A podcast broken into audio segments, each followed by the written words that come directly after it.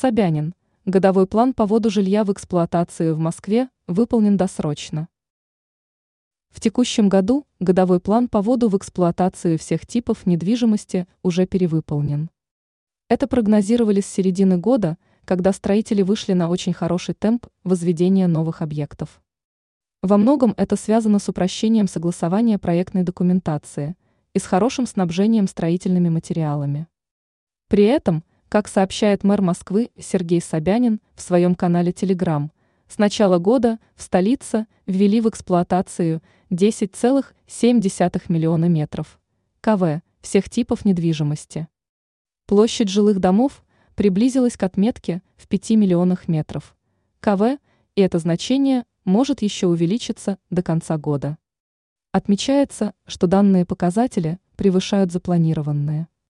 Но ранее сообщалось, что темпы строительства планируют увеличить вдвое. Для этого есть все предпосылки, требуется лишь упростить документооборот. Это позволит существенно увеличить темпы строительства. Также мэр уточнил, что всего за пять лет темпы строительства жилой недвижимости удалось увеличить в два раза.